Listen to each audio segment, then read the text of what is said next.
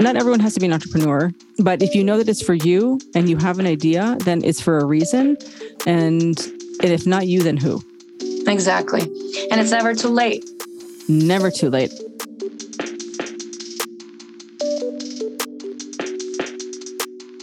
Hi, and welcome to the Official LAFS podcast. My name is Samantha Tams, and along with Estefania Lacayo, we founded the Latin American Fashion Summit, a global platform for Latin American fashion and design.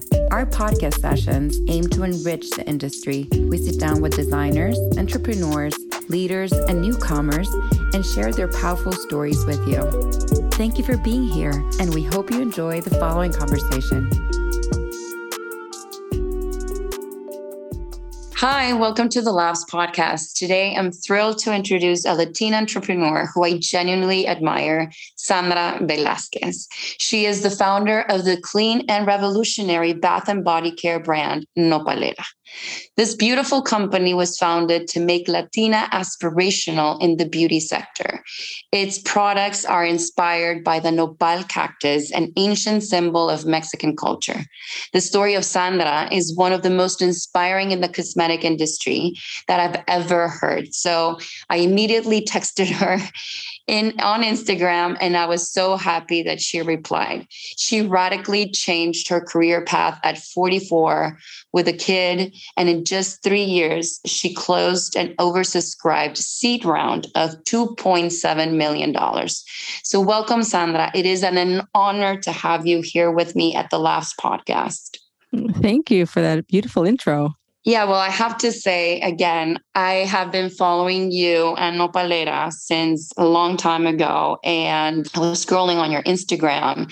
I was actually looking at the sizzle reel that you posted of Shark Tank.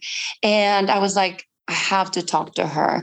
And there are several reasons why. First of all, I empathize with you being an entrepreneur, being a mom, and obviously have a lot of questions about raising capital because we're in the midst of doing that ourselves. Mm-hmm. So I was like, I really, really, really need to talk to Sandra. So again, thank you so much for accepting and replying to my text, my DM yes. Instagram.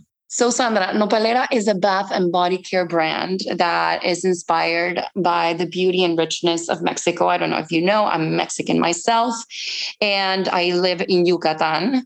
Um, but it's specifically made of nopal cactus. Can you share with us the story behind creating such a unique brand? Yeah. So the nopal, you know, I was born and raised in San Diego, California, which is about 10 minutes from the US Mexico border. My parents are Mexican. So I grew up in a very you know, proud Mexican family. And nopales are really abundant, and so much so that I honestly think we have just overlooked them and taken them for granted, which to me was also a metaphor for us as as a people here in this country. Um, and so I was actually unemployed in the summer of 2019 for the first time in my adult life, which was very scary because I had no savings. I had nothing to fall back on. I didn't own a house. I don't own a car. Um, I and so there I was with my daughter, who was 13 at the time, and just realized, wow, like I'm in this moment of life where I need to do something different. I need to make a change. Otherwise, nothing is going to change in my in my life financially. And so that was the moment that I decided I was going to build something and become an entrepreneur. And I knew that beauty was a high margin category. It's I like personal care because it's a consumer product that is a necessity. You know, we all take showers, and um, and the idea for the nopal is just I was standing here in front of I'm actually in San Diego right now. I was standing in my parents' front yard, and they have a nopalera just like many people in Southern California do, and it just it was like a lightning bolt idea like you know what i'm going to build a brand around this plant that all of us recognize it's the most mexican plant ever it's extremely resilient. It is not only good for your health to eat, but also has all these amazing properties for your skin and hair. And so I just knew that I was going to create a brand in Spanish that I was going to call Nopalera. Um, and then I had to figure out what what are the products and how to make them. So that's why I ended up making the products myself for the first year because I literally had no idea how to find manufacturing partners. So you had to like literally come up with all the ingredients and and study um, did you enroll in a course or, or how did you end up creating all these formulas? Yes, I enrolled in Formula Botanica, which is a online organic skincare formulation school based in the UK. And they're fantastic. I always refer people who are interested in formulating over to Formula Botanica and they it's a very robust program it's it was about a year long i think i did it in nine months and really just understanding what ingredients did what they were you know um, and studying the clean beauty space specifically because that's where i knew i wanted to participate um, in this country in the united states it's it's kind of like the wild west which is a little scary because people can pretty much make anything and sell it and it's not regulated. Whereas in Europe, the the standards for ingredients are much stricter. And um, so I knew that I wanted to build a high end clean beauty brand and that I wanted to get into Credo Beauty, which has the highest ingredient standards in the United States. It's the closest to Europe that we will get here. It's cleaner than Sephora, it's cleaner than Ulta, or you know, definitely than Target. And so I studied there. I had to study those ingredient lists of things I could not use and then formulate, learn how to formulate around them. And that's why I really wanted to understand, you know, formulation. And so I, I studied formulation for, you know, a year while also working on the brand. So like the branding, you know, the mission, the core values, the foundation of the brand, essentially. So that was all like a year. Yeah. And that's what I was going to ask also about the brand. Did you always envisioned to make this brand very you know cater to the latina community um, obviously it's it's you know um, a goal and, and it's a very it's part of the dna of the brand like you immediately recognize that this is you know a brand that caters to the latina consumer so it was always my intention to create an overtly Latina brand, but to make it so beautiful and aspirational that people that were not Latina and people that did not know what a nopal was, or let alone a nopalera was, would also want it. And that's that's what's happened ultimately. And so it, it is it was very intentional. We're not making a brand just to sell to latinas. I mean how would we even control that right?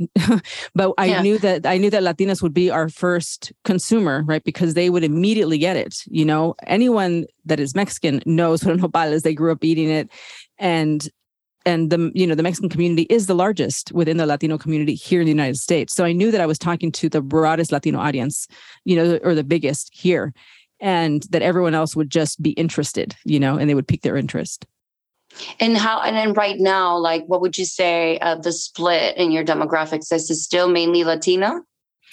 No, it's it's gone. We I mean, we can search by hashtag and we can see that it's reached you know um, all sorts of you know different you know cultural backgrounds.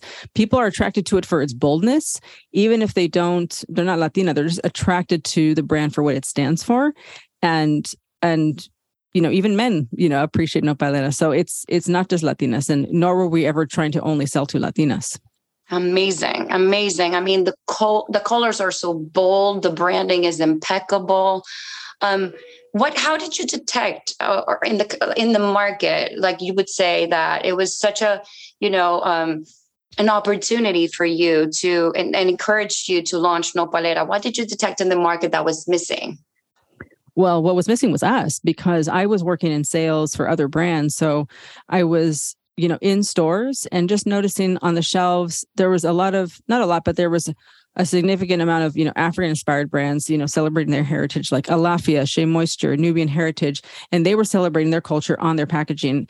And it just kind of dawned on me like, why are there not Latino brands that are doing this when we are actually, we are actually the largest minority in this country. And so it to me was like I had to do this. Once I had the idea, it really felt like a calling. Like I had no choice but to move forward and make it happen and make it the best possible because you know i can't be the i can't be the last you know really like why are there not more brands like nopalera everywhere in this country yeah absolutely so at 44 you decided to reinvent your life from scratch and became the ceo of this Latinx legacy brand. I find it truly inspiring.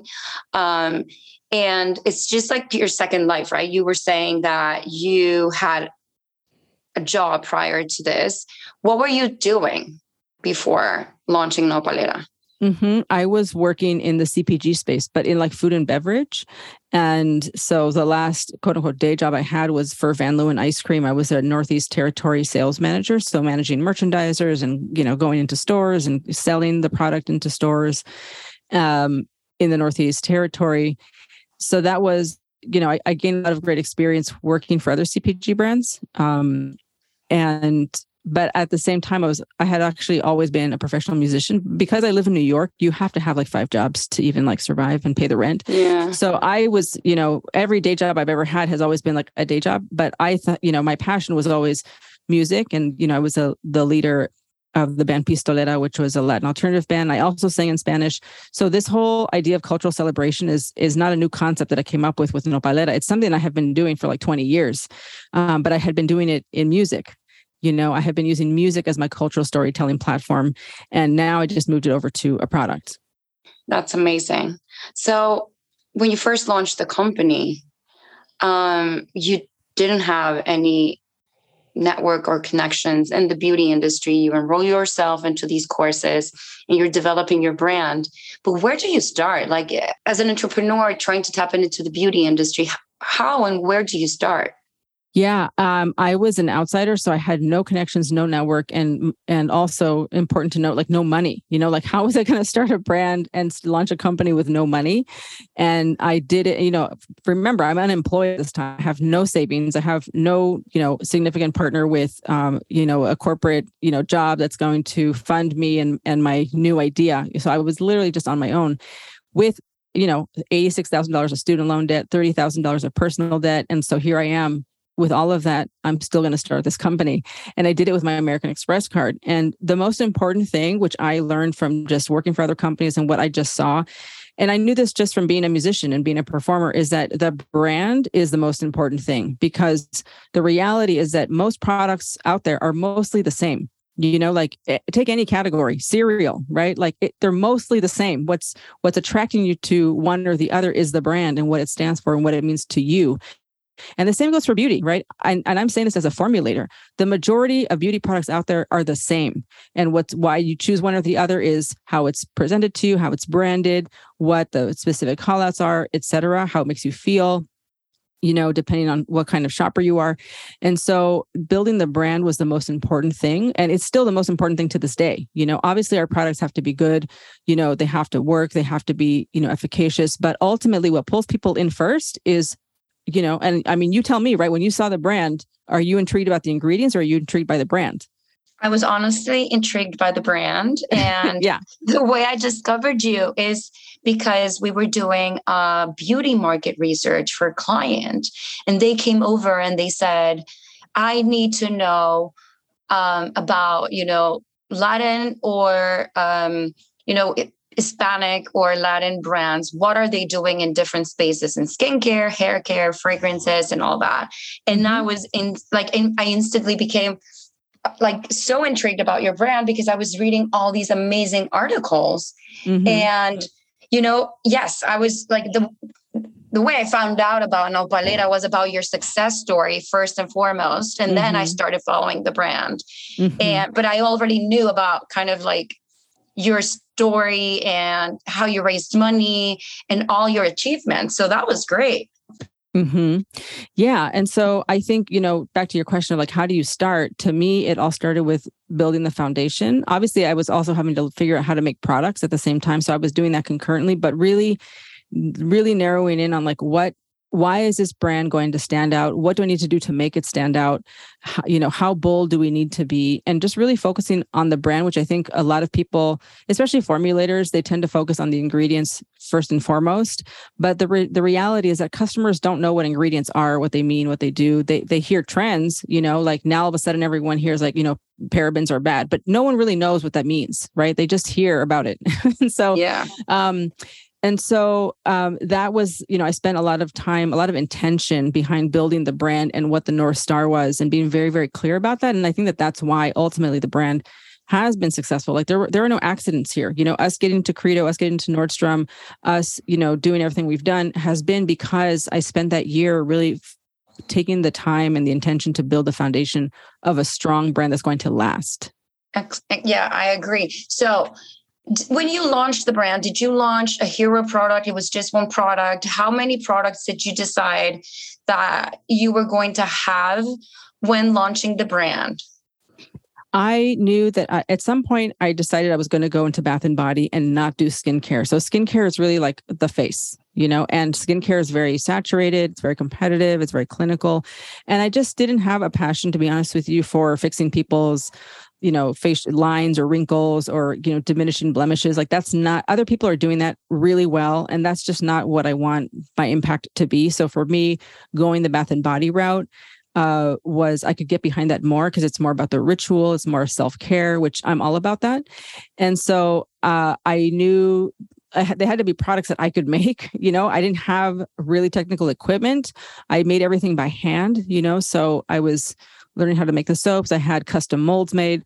And so I knew I was going to make a soap. Then I wanted to make, you know, a body scrub. And then I wanted to make some kind of lotion, but I didn't want to get into plastic bottles. So that's why I came up with the the solid, you know, lotion botanical bar. And um and really wanted to just make a statement like this is also a brand that cares about sustainability.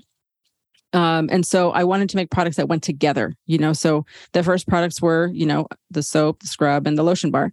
And we just have different variations of those. And that's still our product you know collection today we're working on new products but it's you know we've gotten pretty far with just those so you got these products and then what do you do did you start knocking on you know retailers doors um, or, or or how did you go about the process of now putting your brand into stores and shelves and or even your e-commerce direct consumer yeah. So I think one of the things that I did right from the very beginning is that I worked on building an email list before I launched so that when I launched, I had someone to launch to.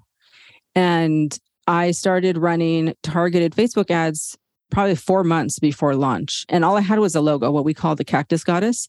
Um, all I had was her uh, because the products weren't done yet. The packaging wasn't done yet. I didn't have official photographs yet of the products. So I just had her and I just, you know, put simply like Mexican botanicals for bath and body because I wanted to be very, very clear and overt. Like this is Mexican, you know, it's for bath and body. And, um, you know, I think I said like, um, you know sign up you know to be notified when we launch. And people again like this is the power of branding is that people were so attracted to that image you know of our cactus goddess that they get, they signed up for an email list before even knowing what the product was going to be. And so i had about 800 people i would say on the email list uh, and then you know I just had a landing page at that point, and then when so when I launched, every they got notified, you know, and I started to also post on socials. You know, I just again had renders of the products. I didn't have professional photographs yet, but my designer provided renders, and you can go back to the very first No Nopalera Instagram post, and you'll see those you know renders before we had real pictures and just started to you know tell people and so that that snowballed and that was also kind of the the golden era of Facebook ads because now everything has changed in the digital marketing space. You can no longer do targeted ads. You know, back then, and this was only like two years ago, right? Um, I could send, I could send an ad, create an ad and say, show this to women between the ages of 27 and 45 that live in, you know, Houston, Dallas, Chicago, New York, Los Angeles, who like, you know, tequila, salsa, Sephora, you know, human rights. You know, it was yeah. very targeted. It was great. And so I am very fortunate that I was able to kind of build my snowball, you know, in the paid ads world then, because now our audiences are more dialed in um, instead of starting now. And and then in terms of you know your question like how did i get into stores? That was actually a bit of surprise to me because coming from sales i was prepared to go and knock on doors and do exactly what you just said because that's what i had been doing for other brands. And i didn't have to because they found us and they found us through social media because of i of course the beauty was, and the power of social media Yes, and so that was a surprise to me because those ads that I was that I was running to our D2C customers were also being seen by boutiques. And so they started to reach out, do you wholesale? Do you wholesale? And it became so much so that I had to create like a, an application form so that I wasn't my inbox wasn't getting, you know, bombarded or my DMs. And so then um, people now we have a whole system where, you know, stock is apply and we've had to say no to um to like hundreds because we have we're almost like oversaturated in certain cities with the boutiques you know because they don't like uh, one to be across the street from the other you know? Of it's course. not it's not like when you sell a protein bar where you want it to be everywhere. So um we have you know over 400 boutiques across the country. So at this point you are making your own product and now you're talking that you had an amazing database of direct consumer a lot of stores were reaching out. You haven't we're, we're not yet in the point where you started to raise capital. Mm-mm. how did you scale that production from making it from you know from scratch yourself into you know supplying that demand?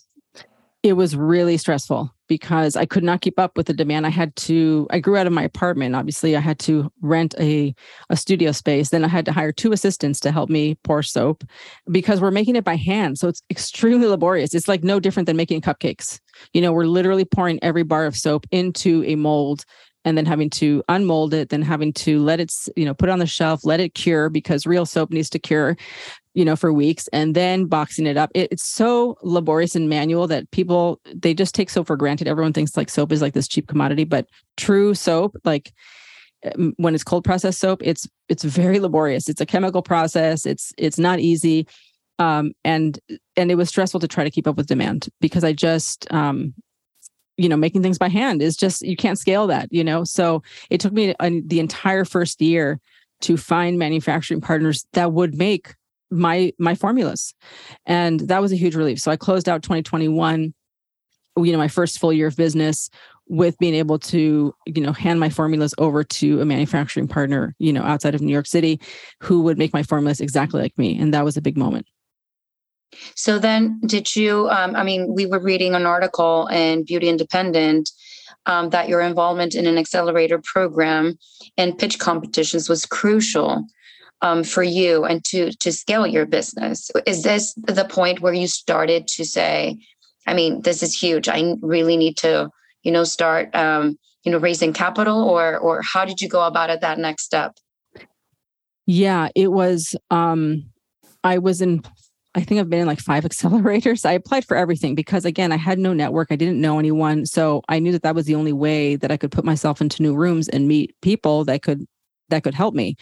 And um and the Credo Beauty, the cohort, the Credo cohort for change, I think it was what it's called, was the first one that I got into. And that one culminated into a pitch day to VCs. And so that was my first time ever meeting like a VC in, in real life because I literally had no idea how to find like how do I find the people with the money? I don't know any people with money. My family doesn't know any people with money. Like I don't know anyone in that world. And so, what I have learned right through this fundraising process and just what I learned over the last year is that once you meet one VC or one high net worth individual, you meet three because they all know each other. They hang out with each other. Just like those of us that don't have money hang out with each other, the people that have money, they know each other. And so, you just need to you need to put yourself in new rooms to meet those people even if it's just one person because that is going to be the doorway and so that was my first time meeting VCs and having the opportunity to pitch to them. And at that time, I laugh at this now because um, I've, you know, so much has happened. But at that time, I was asking for two hundred fifty thousand dollars, and the VC, one of the VCs asked me, I think it was Andrea from Next World Green. She said, "Why are you, why are you asking for so little?" I was like, I was like, well, I don't want to, I don't want to take more than I need. And that was yeah. really so telling of my mentality then, um, which is that so many of us are in survival mode and we don't want to, we're scared of debt, we're scared of borrowing, we're scared of loans, and we don't, we, we're so used to only like making enough money to survive. And that was mm-hmm. so indicative of my mindset at the time. Now I've transcended that. I'm in a different place now. But it's so interesting to look back and think that I thought that that was a lot of money back then. Of course. I mean, you started with your Amex. Yeah. probably yeah. all the operations yeah. um, were, you know, I mean, you had a healthy business where all the money from your sales went into production. And you were like, that's all I need, right? Yeah. I was like, yeah, I just need enough money for this next batch of inventory, right? Like, we're just thinking like just a, a little bit into the future, right? Like, we're not allowing ourselves to really dream bigger, right? Even though I had a big vision, a big dream, I I I was still didn't know how to like go and ask for like a million dollars, you know? And so um that was the beginning. And then those investors that i met introduced me to other investors right? And th- that's kind of how it snowballed right? It all started from that credo for change pitch day. And some of the people that i met in that those investors are still like my mentors and friends to this day and they're still very very helpful which i'm so grateful for.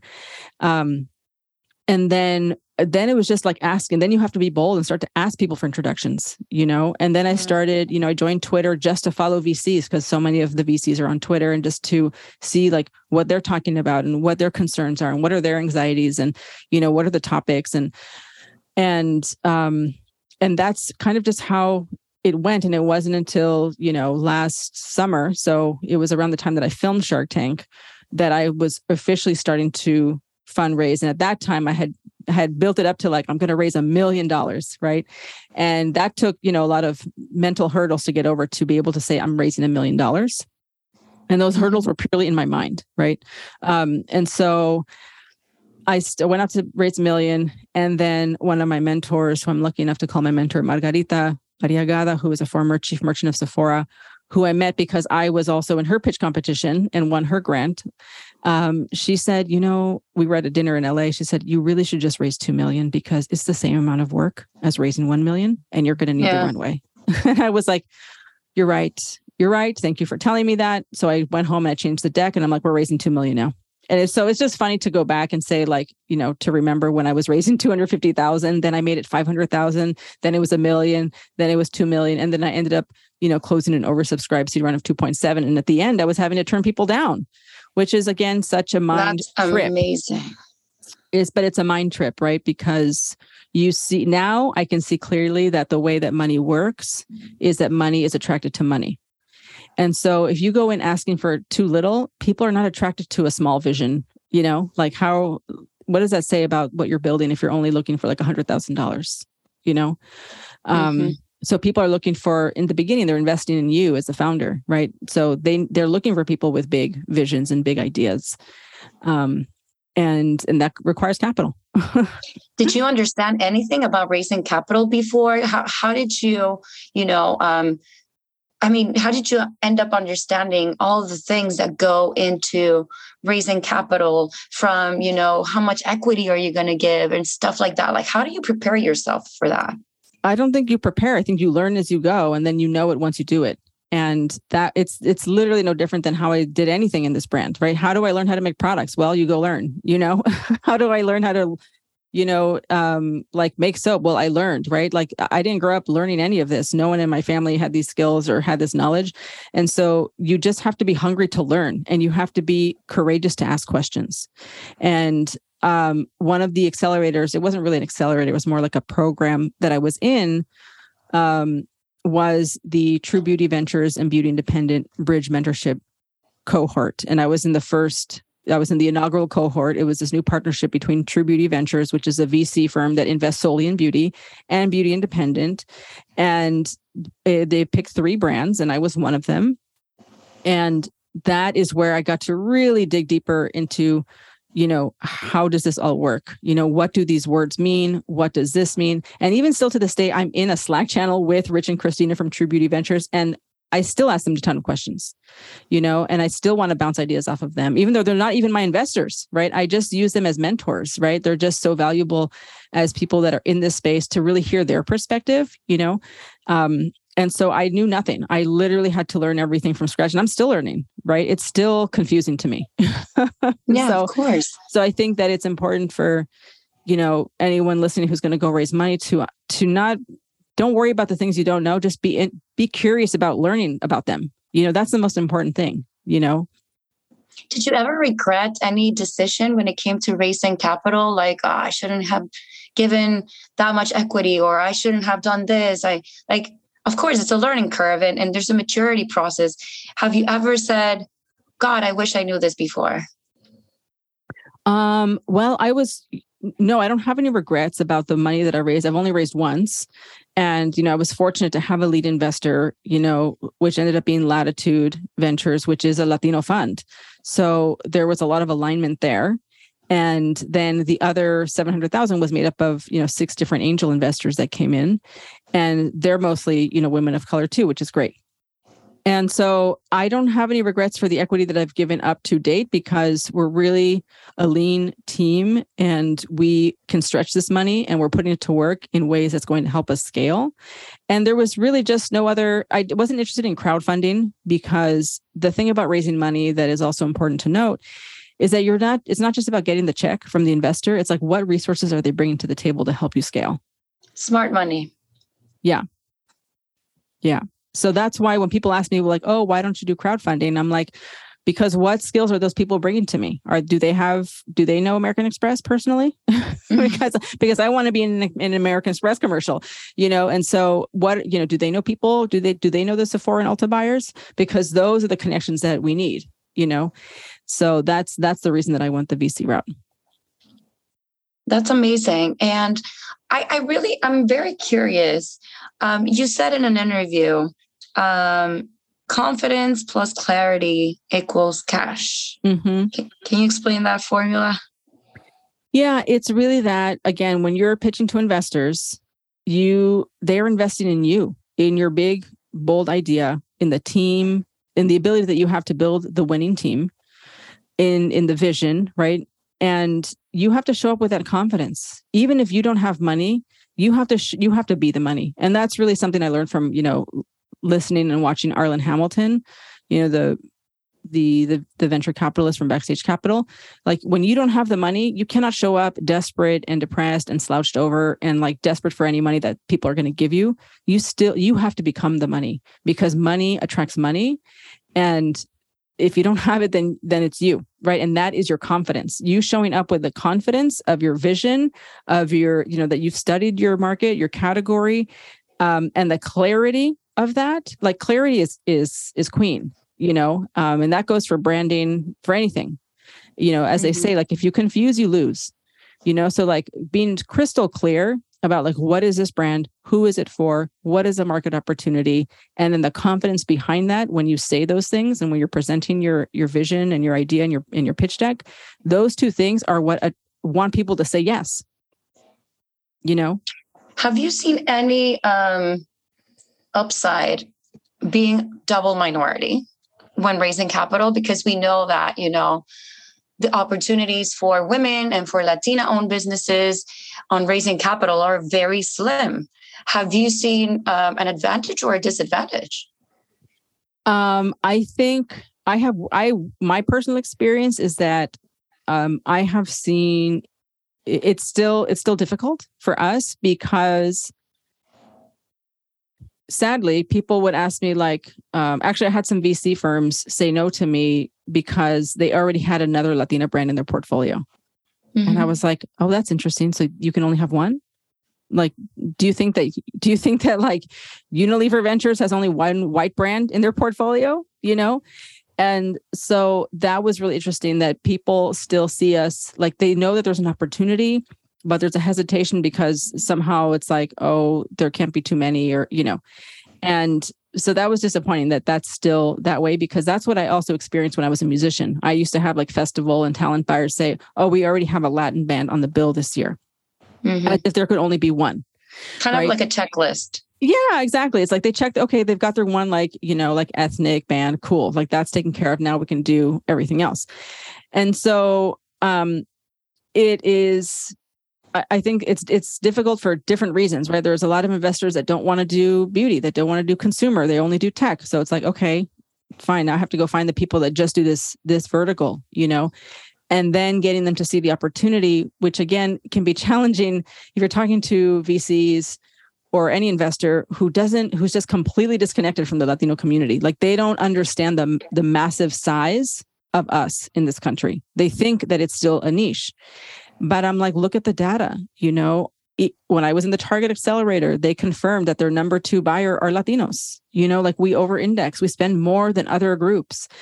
And still, it's just until there's more of us, meaning like more Latinas on the other side, meaning like in venture capital positions, it's it's hard for people to see us because they don't know us, you know? Yeah. And that goes the same with retail buyers, by the way. You know, that goes the same with retail buyers. You know, we're fortunately or unfortunately, right, we're in this moment in history where retail buyers now have DE and I programs and they also have their boxes to check, you know, and they want to hopefully do this for the right reasons because they understand that we are the opportunity, that we are the future, we are the mainstream. But to some people, it's still a box that they have to check. Oh, yeah, definitely. Definitely. Um, are you planning to distribute your product in Latin America anytime soon? Not anytime soon, but obviously the ultimate goal is to become a global brand. We first have to conquer the United States, and then we have you know interest coming from from Europe, first of all, and then um, then we can you know conquer other countries. But it is what's challenging is is the actual the freight because of the customs and all of that. That is the challenge. So until we have like a distributor, some kind of registered agent that can help us with that, it's a little challenging with the team and the infrastructure we have now.